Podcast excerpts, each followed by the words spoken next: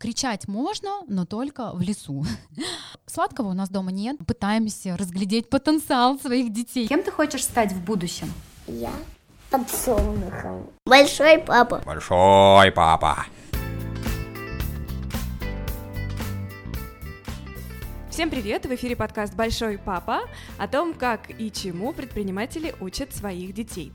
У нас в гостях большая мама Наталья Попова. У нее, кроме бизнеса, двое детей, много интересных историй. И я так понимаю, что Наталья еще замужем сама за бизнесменом. Но узнаем у нее уже лично. Ну что, добрый день, привет, пожалуйста, всеми поздоровайся и рассказывай, как же зовут твоих замечательных детей, сколько им лет, все рассказывай. Настя, привет! Очень рада тебя видеть, слышать. Да, моих детей зовут Вера и Зои, и дети мои погодки, поэтому мне как маме известно, что такое воспитывать детей, у которых разница всего полтора года. Ого, ну вот тебе сразу медаль. Это подвиг. Еще хотела сразу уточнить, я прямо сейчас смотрю сериал, в котором одна из главных героиней как раз Зои. Так что мне это имя знакомо не понаслышке. Практически каждый вечер, можно сказать, провожу э, с этим именем. Несмотря на то, что ты живешь в Москве и в Екатеринбурге, на два города, ты специально поехала на роды совсем в другой город, даже в другую страну, ты поехала в Америку. Расскажи, пожалуйста, э, вообще зачем? Что ты хотела, чтобы сразу было гражданство американское? У твоих детей? Или как? Какой был план? Ты знаешь, а, план был сначала а, такой, что я просто захотела, чтобы было тепло. Я родила первого ребенка в январе, а так как я сама с Урала, а, на Урале очень холодно. Поэтому вообще мне безумно хотелось, чтобы было тепло. Но это были мечты на тот момент, а реальные мысли пришли по поводу того, чтобы лететь в Америку после нашего путешествия. Мы а, с мужем путешествовали по Америке и познакомились там с его подругой, которая в ярких таких красках рассказала о том, как у нее прошли роды а, в Соединенных Штатах, как ей все понравилось, то, что у нее у дочки два гражданства, ну и вообще рассказала о том, а, сколько оказывается всяких преимуществ, плюшечек, ну и, конечно же, это огромная ответственность, это не только а, какие-то бонусы, но и обязательства. Двойное гражданство — это в первую очередь а, обязательство для родителей, ну и в дальнейшем для детей. Поэтому это вопрос серьезный. Где, где родились твои дети, скажи, пожалуйста? Ты знаешь, дети а, родились в городе Холливуд. Я вот сейчас сижу, вспоминаю, как это было. Я очень а, много работала а, в период, когда я забеременела, и на тот момент я работала в международной компании PepsiCo, и а, будучи в командировке, а, в 12 часов ночи, когда уже, ты знаешь, все дела закончились, я лежу, отдыхаю в номере, и в этот момент мне приходит мысль, а почему бы серьезно не задумываться о том, чтобы полететь э, народы в Штаты? Я, конечно же, поделилась этой мыслью сразу со своим мужем, на что он мне сказал, милая, скорее всего, ты просто устала, нужно немножечко отдохнуть, и э, утром мы обсудим эту ситуацию. Но так как я человек достаточно э, амбициозный, серьезно настроенный, и если уж какая-то идея мне пришла, то, скорее всего, я ее обязательно доведу до финального э, решения, до какого-то результата. То есть мама захотела, мама сделала. Ты не обращалась ни в какое агентство, я так понимаю? Я в агентство нет, не обращалась, но сделали все-таки это мы вместе, вместе с моим э, любимым мужем, потому что а, он, а, во-первых, а, прекрасно говорит по-английски, во-вторых, у него есть а, международное образование, и а, в целом он а, очень много путешествует, и у него уже на тот момент было понимание, что такое, а, ну, не роды, конечно, в Америке, но в целом, что такое а, Соединенные Штаты, э, Европа, да, поэтому он достаточно позитивно воспринял мою идею, и даже если не говорить говорит, что поддержал э, на первом этапе, то как минимум не был против. Но так как он человек э, бизнеса, ему, конечно же, нужен был бизнес-план э, с цифрами, с датами, э, с четким пониманием, как это будет, э, как будет решен вопрос безопасности, да, то есть здесь же очень много аспектов. Ну и благодаря его поддержке, не только моральной, но и материальной, мы вместе а, осуществили, осуществили эту идею. Мне кажется, тут уже самое вообще время наконец-таки рассказать, о чем занимается твой муж, и уточнить, а какой бизнес у тебя. Значит, то, что я про тебя знаю, помню, что ты э, умеешь, э, как никто другой, подбирать для IT-компаний специалистов совершенно разных профессий. Ты, значит, знаешь, как усилить HR-бренд. Э, у тебя есть есть и другие проекты, мы о них позже поговорим, но это вот основной твой, это то, что я помню. А чем занимается твой муж? У него бизнес в этой же сфере? Да, Настя, все верно. В общем-то, именно с тобой мы познакомились на почве моей основной деятельности. На тот момент у меня было консалтинговое агентство HR Angel. Сейчас это не просто агентство, которое занимается подбором IT-digital специалистов, но мы еще занимаемся видеопродакшеном для HR-компаний, HR-служб. И снимаем видео вакансии, а, видео, которые продвигают HR-бренд компании. А, но с мужем мы работаем в разных сферах. Дмитрий Попов, так зовут моего а, мужа, друга, любимого человека. А, он работает в сфере образования. Его основное вообще образование это педагогическое. Он закончил а, университет а, и факультет э, лингвистики. Также у него есть дополнительное образование э, международное, он учился в Лондоне. И в связи с этим бизнес его связан как раз со школьным онлайн-образованием. Это достаточно известная компания, крупная, более 12 лет на рынке.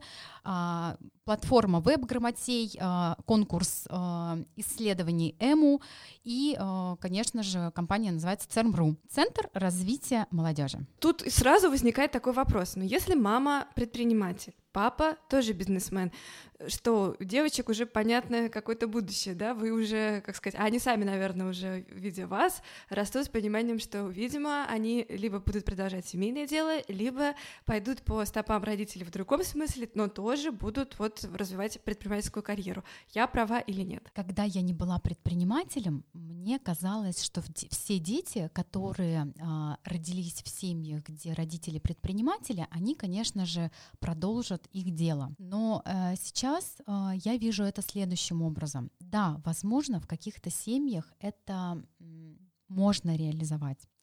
Но в связи с тем, что мир сейчас быстро меняется, бизнесы меняются, сферы меняются, я не делаю таких ставок точно.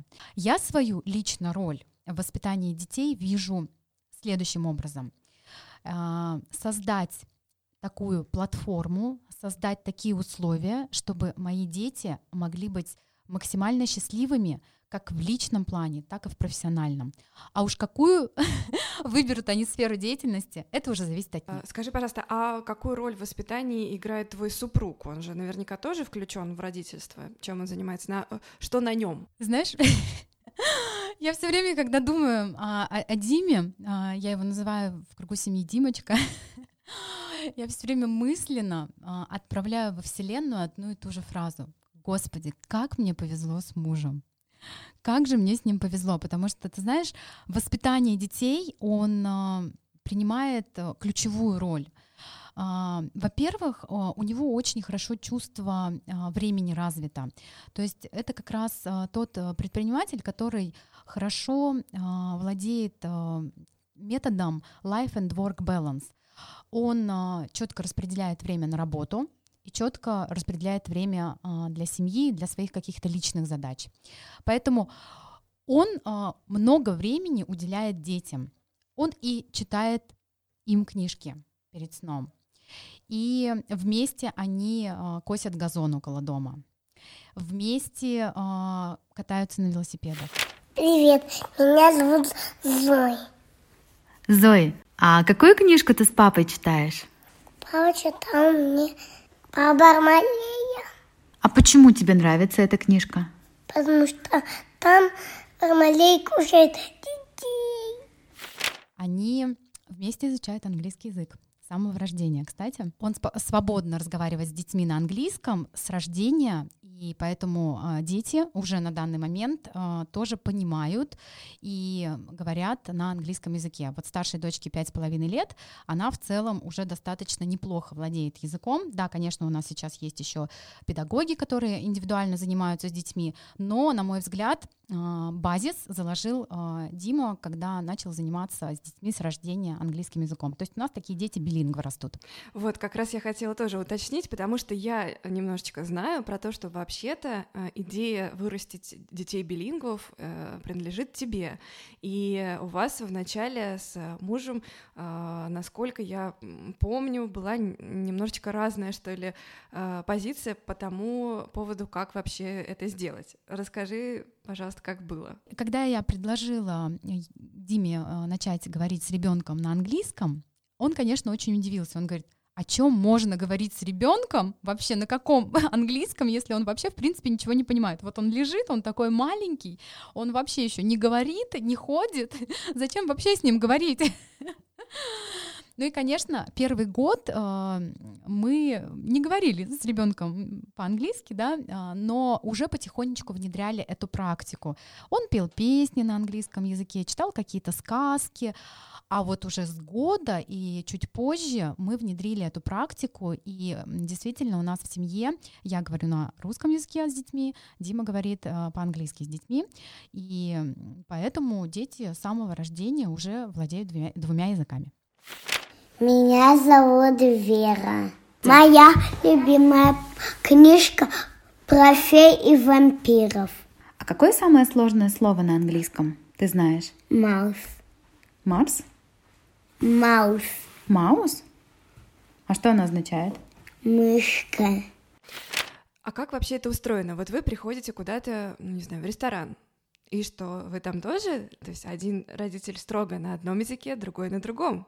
Э, никогда не возникало никакой... То есть родители это же понимают, что вы между собой на русском говорите, значит, папа умеет говорить на русском. Нет ли каких-то чит-дней, когда по субботам можно на русском с папой говорить? Или там, окей, если мы идем в ресторан, или если мы идем, не знаю, там э, на семейный ужин с бабушкой, то все таки можно на русском с папой говорить. Вот расскажи, пожалуйста, вот эти нюансы, как они сделаны. А, ты знаешь, э, тоже, Настя, очень хороший вопрос, мне нравится. А, это было следующим образом, когда мы все-таки внедрили эту практику, а, Дима говорил с детьми везде, только на английском языке. В кафе, в ресторанах, мы приходили в гости, он общался на английском с Верой. А, единственным исключением были ситуации, когда не хватало уже просто сил, например, ребенок хулиганил, не понимал, не слушался, в этот момент он мог перейти на русский, ну потому что нужно было как-то хоть донести информацию. Но э, на самом деле переключаться нужно было не на язык, да, и мы сейчас это уже понимаем со временем, а применять э, другие э, методы влияние на своих детей. Ну, например, если ребенок не хочет э, уходить э, с детской площадки, можно просто его взять на руки очень нежно и ласково и забрать с этой детской площадки, э, ну, если он совсем маленький. Потому что телесный контакт, он на самом деле очень помогает в воспитании детей. Обнимание, поглаживание, посадить к себе на коленочки, да, когда ребенок, например, устал либо капризничает. Это все очень сильно сближает. Не всегда с помощью языка. А между детьми вообще русский язык получается основной, или они могут на английском от мамы посекретничать? Когда они секретничают, я не вижу, потому что они секретничают. Но э, я вижу, что преобладает э, как раз больше между ними все-таки русский язык. Ну и вообще я хочу сказать, что в семье лидирующий, такой преобладающий язык это, конечно же, русский, потому что сейчас э, дети сами решили, ну, наверное, в пять с половиной лет решили они или нет, я не знаю, но, в общем, они пришли из детского сада и сказали, мы хотим ходить еще на испанский, поэтому сейчас вот они еще самостоятельно изучают испанский, и мы уже учим вместе с ними, хочу отметить. Ага, я по-испански могу выдать «Ола, амигос», и на этом все. Скажи, пожалуйста, еще такой момент. А чем сейчас твои девочки занимаются? Какие у них э, хобби? Или, может быть, кроме вот испанского, что еще они делают? И главное, а кто выбирает эти секции? Это исключительно их э, вообще инициатива? Или вы какие-то добавляете занятия, понимая, что это точно э, им пригодится в будущем? Не знаю, уроки робототехники или там пианино, потому что мозг, э, музыка на, музыка на мозг э, хорошо влияет? Пока мы выбираем, конечно. Сейчас есть огромный выбор дополнительных занятий в детском саду, где они могут, в принципе, понять, что им нравится, что им не нравится.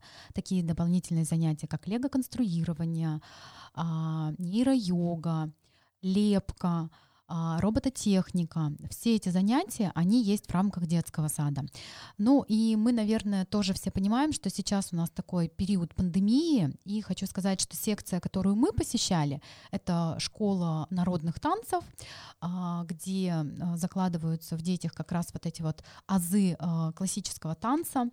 Мы сейчас не посещаем пока временно, а вообще вот весь прошлый год девочки ходили в эту студию. А у вас, получается, частный, да, садик? Да, а, дети ходят а, в коммерческий детский сад. А, нам все нравится. Мы, в общем-то, сразу выбирали именно детский сад, где нам будет удобно. Но, кстати, у нас есть интересный опыт, если хочешь, я им поделюсь. Дети несколько лет подряд ходили в Европе в британский детский сад. Это как раз к вопросу, когда дети между собой там разговаривают по-русски, да, а здесь у них на самом деле была возможность общаться только на английском. Как это было? То есть вы какое-то время жили в Европе, где? А, мы вообще изначально рассматривали английский детский сад а, в рамках Российской Федерации, но сразу столкнулись с тем, что а, как раз в Екатеринбурге не очень большой выбор, но и пришли к выводу, что когда все дети говорят по-русски, ребенку, скорее всего, будет очень сложно впитывать вот э, этот язык в рамках детского сада, потому что в любом случае дети играют, общаются, все говорят по-русски. Э, и он предложил следующее. Мы несколько а, лет подряд, а, три месяца жили а, в Чехии, и в Чехии дети ходили в британский детский сад. Называется он Little Mall. Цель была следующая. Во-первых, это получить э, детям практику разговорного английского, ну и вообще посмотреть, э, что это за система британских детских садов. Э, мы э, летом у них есть формат такой, называется Summer Camp, и в рамках Summer Camp примерно два месяца дети ходят uh, в детский сад, в детском саду находятся дети из разных стран, из Китая, а, Японии, Италии, Франции, Голландии. И, в общем-то, у нас был такой опыт очень позитивный, а, нам понравилось. Единственное, на что я хочу обратить внимание, у детей все-таки была адаптация. Она есть как к русским детским садам, так, в общем-то, и к любым другим детским садам тоже есть. И вот этот период для нас и для детей был сложный. Но мы осознанно подошли к этому, поэтому мы готовились, готовили детей, ну и в целом мы справились с этой ситуацией. Сколько им было, получается, когда они пошли в детский сад в Чехии? Два с половиной года. А как вы их готовили? Ты, ты вот уточнила, что вы, э, как сказать, осознанно к этому отнеслись, а как вы с ними разговаривали, на что обращали внимание? Ты знаешь, мы много, конечно, всяких методов попробовали, но у нас в итоге хорошо сработал формат, когда мы объяснили почему-то детям, что э, детский сад — это место, где должно быть хорошо. Они э, туда ходят для того, чтобы у них просто были новые друзья, чтобы им было интересно, чтобы им было комфортно. Ну, не знаю, завлекали той программой, которую пред предлагал э, летний кэмп, там можно было плавать в бассейне для детей летом, это было важно, показатель такой, знаешь, как дополнительный бонус. Поэтому мы акцент делали, ну, на каких-то таких сенситив uh, вещах, потому что, ну, согласись, маленькому ребенку сложно объяснить, что там ты вырастешь, и вот у тебя потом что-то случится в жизни, там, и так далее. Дети этого не понимают. Английский тебе очень э, понадобится, когда будешь защищать диплом, да, и искать работу за рубежом. Вот на самом деле мы искали завлекашечки здесь и сейчас. Что сейчас работает, работает, тем и привлекали. Вот. Но, а в целом детям нравилось. Адаптация проходила комфортно, быстро, то есть, э, ну, не могу вспомнить, чтобы вот дети прям совсем отказывались. Да, у нас был один день, когда мы привели ребенка, он сказал, я не хочу сегодня. Мы оставили дома, мы сказали, окей, хорошо, но если сегодня ты не хочешь, ну, пойдем обратно домой. Ну, это нормально. Лично в нашей семье это нормально. Я хотела сказать, что буквально сегодня утром наблюдала за одной э, девушкой, которая живет в Корее. Ее сын русский, но он ходит в корейский детский садик, разговаривает на корейском. Она объясняла, что вот сегодня он не захотел идти в сад, и она придумала, как э, его, как сказать, э, сподвигнуть это сделать. Они разрисовали вместе футболку, и э, это было утром за завтраком. Э, получилось очень красиво. Он сам рисовал ракету, звезды, и, в общем, естественно, он после этого не мог остаться дома дома, потому что ему надо было рассказать об этом и показать его, собственно, труды своим друзьям в детском саду. Он э, побежал туда с большущим удовольствием. Такой вот прикольный лайфхак. Я решила, ага, надо запомнить. Слушай, классно, возьму на заметку. Зоя, а ты помнишь, что ты ходила в садик в Чехии? А что тебе там больше всего понравилось? Что там чистит зубы перед сном. Прекрасно. А, скажи, пожалуйста, твоим детям не очень много лет, а они вот сейчас понимают, что у них еще есть зарубежный паспорт, и они вообще родились не в России? Или вы не обсуждали это еще рано? А, ну, они знают, что они а, родились а, в Америке, но мне кажется, они пока еще не понимают. То есть, ну, для них это не так важно. Ну и мы, в общем-то, ничего такого не пропагандируем внутри семьи абсолютно. А, мы их воспитываем как просто обычных, нормальных, а, счастливых детей. Это вообще основная наша задача, чтобы дети были счастливы. Поэтому я думаю, что им вообще без разницы. То есть нам удобно лишь только тогда, когда мы можем а, спокойно, без визы передвигаться в рамках там Шенгена, например, да, а, по второму паспорту, там в Штаты можем выезжать, им не нужна виза. Ну, то есть для нас это такие какие-то незначительные тоже пока бонусы. А, а у вас вообще есть няня? Потому что в моем понимании, когда э, оба родителя э, активно включены в рабочий процесс, потому что они управляют, то тут похоже, как-то не обойтись без еще человека, который будет помогать э, следить за детьми. Я права? У нас в семье няни никогда не было. Вы можете представить, что у меня сейчас, да, а, брови поползли на лоб, потому что я-то была уверена, что дело в няне. А, прости, а как вы все успеваете? У нас отличная команда. Мы взаимодополняемые, взаимозаменяемые для детей. Э, мы осознанные родители, мы хотим э, быть максимально включенными в воспитание своих детей. Ну, если какие-то есть э, вопросы, когда нужно куда-то уехать, э, ну, у нас объективно есть родственники, но я не могу сказать, что они нам прям помогают. Нет, они там, мамы наши тоже работают, они занимаются своими вопросами. Но у нас есть прабабушка, и, в общем-то, она прекрасно справлялась с функцией, например, погулять. У нее это получалось вообще идеально. И вот когда дети много спят, а, прабабушка много гуляла с детьми. Пока дети спят, она гуляет, а мы в это время делаем какие-то свои дела. Было такое, что на переговоры ездила с детьми? А, ты знаешь, мне повезло то, что мой бизнес, он в онлайне. И, наверное, это его основное преимущество. А, я, в общем-то, когда нишу выбирала для себя, я сделала все для того, чтобы это был, во-первых, такой бесшовный переход из найма в бизнес, да, и второе, чтобы он отвечал моим требованиям быть в онлайне, потому что я прекрасно понимаю, что а, для меня а, семья очень важна, и меня сейчас, конечно, захватывают все мои проекты, я учусь э, быть эффективной и в бизнесе, и в семье. Не всегда, конечно, получается, но я четко понимаю, что семья, дети у меня все-таки для меня важны. То есть я не буду там по местам расставлять первое, второе, третье, пятое, десятое, да, но они для меня очень важны, поэтому я понимаю, что да, я занимаюсь детьми. Няни нет. А, значит, гипотеза звучит так, что предприниматели, значит, по-особенному относятся э, ко всему вокруг, и в том числе воспитание детей тоже рассматривают как некоторый проект, у которого, значит, есть инвестиции, есть KPI, есть, э, значит, ROI, есть э, риски, вот, и э, в итоге хотелось бы увидеть эффект от вложений.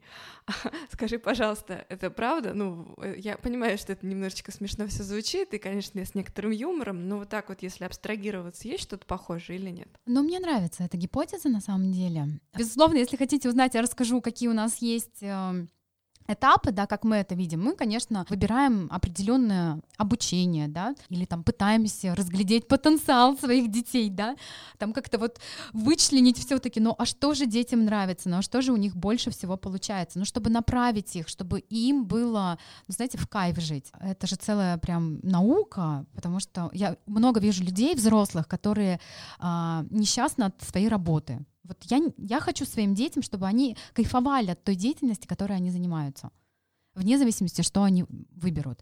Плюс к этому, конечно же, у меня есть э, накопительная система, то есть я в том числе финансово, да, думаю о будущем своих детей, поэтому, ну, есть определенные э, накопления, которые я делаю только там насчет своих детей. Дальше, конечно, это будет выбор школы, университета и так далее, но основное это вот здоровье детей и, конечно же, ну, их психологическое, их эмоциональное здоровье, ну и чтобы они вот максимально вот комфортно себя чувствовали в этом мире. Но всем при этом, конечно, у нас есть границы четкие, которые мы установили в семье. Мы, мы не те родители, да, которые вот балуют. А какие у вас есть правила? То есть дома после там 7 часов нельзя, не знаю, работать с планшетом? У нас есть, да, правила. А, например, правило а, кричать можно, но только в лесу. У нас есть правило когда приезжают бабушки в гости, то они с бабушками а, могут а, печь пирожки и есть еду, которая, ну, по нашему мнению, не очень полезная. Но это их традиция, это время бабушек, поэтому они делают в это время то, что они хотят. Меня очень заинтересовала история с едой, потому что я тоже думаю о том, а как бы вообще э, в будущем вырастить детей, которые не помешаны на сладком, э, относятся с, вообще относятся к еде осознанно и имеют с ней здоровые отношения. Как у вас это устроено? Что нельзя сладкого, нельзя много хлеба или как? Сладкого у нас дома нет, поэтому у них даже выбора нет, да. Но при всем при этом, если они где-то хотят съесть сладкое, мы не против. Ну вот в детских садах любят а, кормить детей там какими-то подарочки им класть, э, там вот какие-то мишки барни, что-то такое. Но окей, то есть у нас дети знают, что такое сладкое, но мы, так как большую часть времени придерживаемся полезного, ос- э, осознанного питания, а, дети просто копируют, э, едят то, что им предлагают в семье, им это нравится, им это вкусно, они едят сухофрукты, а, они едят фрукты, они едят овощи, зелень. Для них это нормально, потому что что так э, принято в семье. И на самом деле я замечаю по старшей дочке то, что она вообще спокойно относится к сладкому. То есть оно ей в принципе не нужно. То есть нет такого, что прям ребенок вот хочет это сладкое. Оно не запрещено, но оно так как мы его не едим, оно и не является для них чем-то таким, знаете, вот нужно постоянно сладкое. Также и гаджеты, кстати, у нас дети в гаджеты не играют. Ух ты, здорово! А как, как, как это получилось? Я не знаю, у нас просто нет гаджетов. А ты не боишься, что они, не знаю, там вот, что сверстники их обгонят по каким-то таким э, цифровым навыкам? Ты знаешь, я смотрю, да, на семьи, у которых а, дети а, изучают математику, иностранные языки по гаджетам. И ты знаешь, меня удивил ребенок один, вот у нас а, знакомая есть, а, она испанский язык тоже изучает с нашими детьми, и она считает там в игре, то есть играет в игру, и там она прямо в игре научилась, изучила этот счет. И я подумала, ой, как здорово, как классно. Но в то же время я решила просто проверить. Ну, думаю, ну вот у нас гаджетов нет. Ну и попросила ребенка сосчитать. Ну, ты знаешь, он справился с этой задачей. И как-то я снова успокоилась. То есть я думаю, что, ну, значит, это нормально. Значит, без гаджетов мы тоже справимся. Подожди, подожди, то есть у них, э, ну, телефоны у них есть? А, старшему ребенку пять с половиной лет, поэтому у них нет ни телефонов, ни часов. Если я правильно тебя понимаю, ты хочешь вообще узнать, они играют ли в какие-то игры компьютерные, смотрят ли они мультфильмы. Они знают, что это есть, но они не играют. Но мультфильмы мы смотрим на телевизоре. У них не возникает э, вопроса, что э, так, а у моих друзей есть и телефон, и планшет, и мультики они на нем смотрят, а у нас нет. Мама, ты знаешь, у моей подружки есть телефон, я хочу тоже.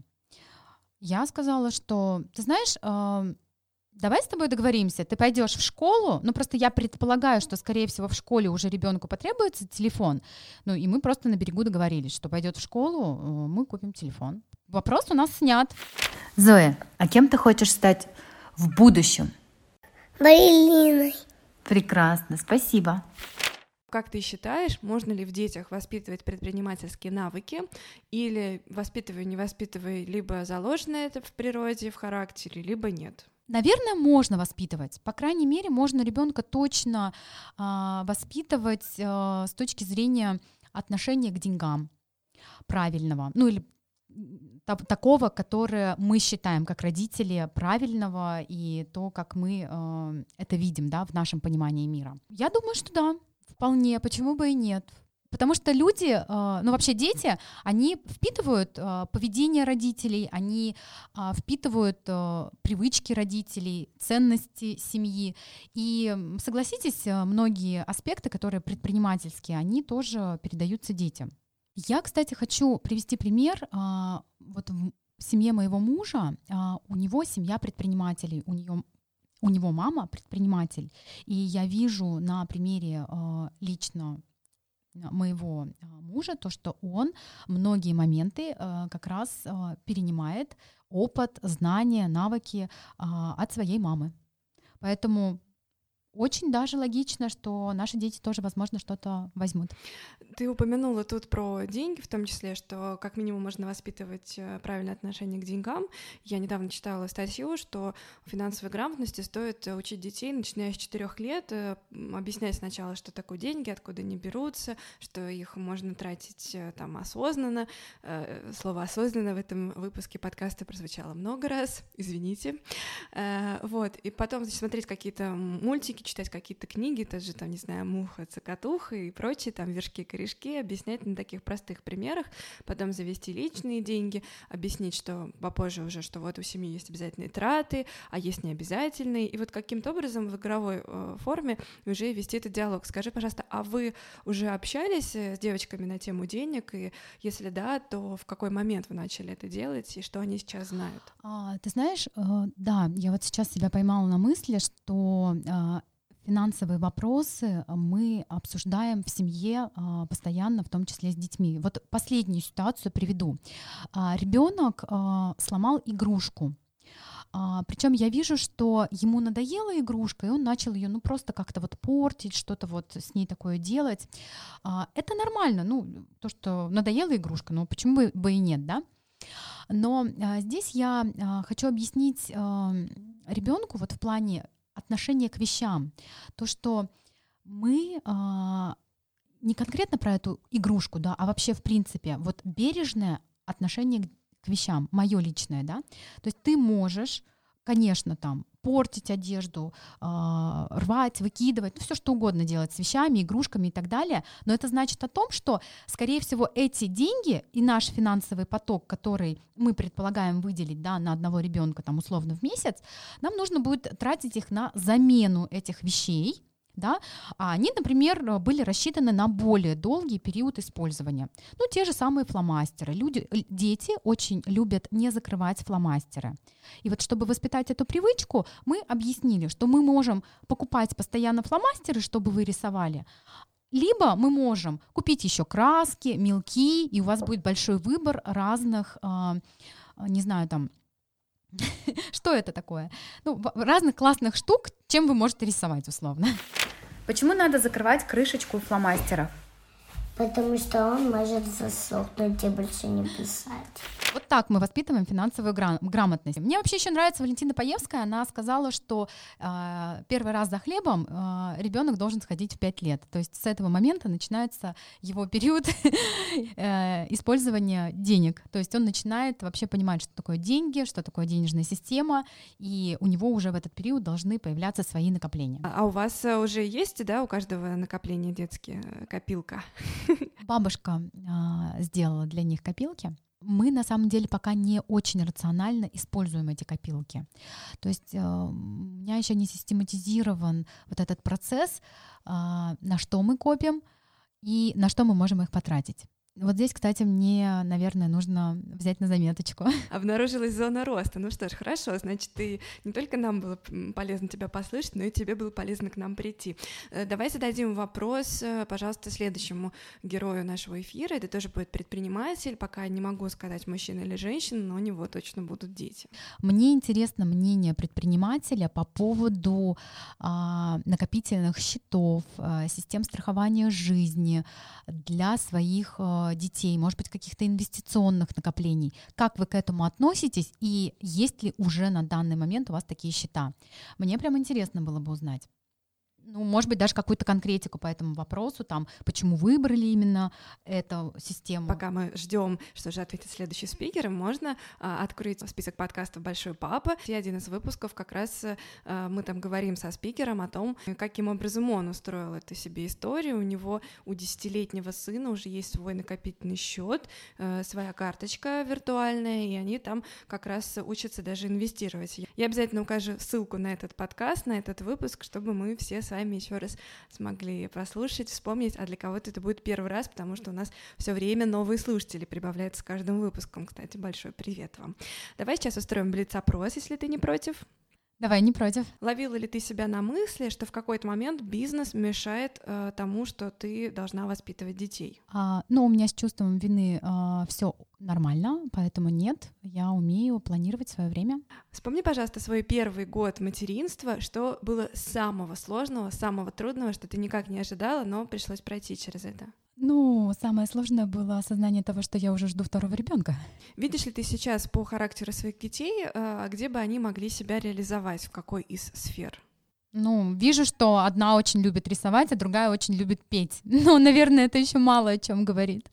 Скажи, пожалуйста, чему тебя уже научила Зоя и чему тебя уже научила Вера? А, Зои изо дня в день а, меня учит тому, что мир прекрасен, утро начинается с улыбки, а Вера — это ребенок, который в прямом смысле является для меня учителем. Она очень э, выносливая, она такой прям достигатор. Вот а, для нее не существует э, времени ждать, она хочет все и сразу. И вот э, я просто вижу, что в этом мы с ней очень сильно похожи. И я хочу в первую очередь сейчас и учусь жить иначе, а, чтобы мой ребенок ему было как-то, ну, тоже понятно, как с этими качествами жить с такими качествами, это хорошие качества, мне нравятся они, но с ними нужно уметь жить, чтобы не навредить себе. Здесь есть обратная сторона, они не умеют расслабляться, они очень много работают, не оставляют времени для входящих каких-то потоков, да, то есть они все время в каком-то движении что-то делают, созидают, и это обратная сторона, ну, мне кажется, того, что они некоторые моменты могут просто упустить не увидеть. Вот. И я хочу и учусь сейчас сама так жить, и хочу, чтобы мой ребенок тоже а, научился этому. Я же тебя пригласила не просто так, я совсем забыла поговорить с тобой о том, что ты, кроме того, что предпринимательница и мама двоих детей, ты еще подкастер. На какую тему у тебя подкаст, как он называется, ссылку мы, конечно, в описании поставим, но давай вот еще сейчас, пользуясь эфирным временем, расскажем, о чем ты там говоришь со своей аудиторией. А, Настя, мне нравится, что судьба нас все время с тобой, вот понимаешь, сводит, сводит. Это вот как родные души. Поэтому и здесь мы тоже встретились на какой-то похожей такой территории, да, на единой. А, мой подкаст называется «Бизнес Кейс Шоу». А, его основная миссия приглашать в гости предпринимателей из разных сфер а, и узнавать секреты успеха их бизнеса. Вот это основная цель. Я помню, как мне было сложно делать свои первые шаги в бизнесе. А, я многого не знала, да, что уж говорить. И сейчас я продолжаю учиться. И вот благодаря подкасту я получаю информацию а, прямо здесь и сейчас. И, конечно же, а, стараюсь его сделать максимально интересным и полезным для слушателей. Ага, ага, значит, ты делаешь то же самое, что делаю я. Разговариваю с интересными людьми, пытаюсь взять у них мудрость, какие-то лайфхаки, чтобы, во-первых, поделиться с большой широкой аудиторией, а во-вторых, естественно, запомнить и внедрить личную жизнь. Круто, круто. У тебя такая же миссия, да? Конечно, конечно.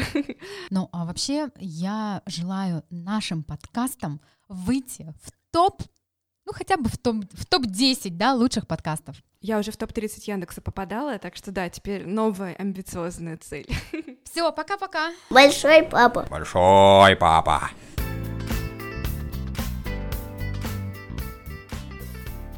Муха-муха, щекотуха, позолоченная брюха, муха по полю пошла, муха денежку нашла, Пошла муха на базар и купила самовар.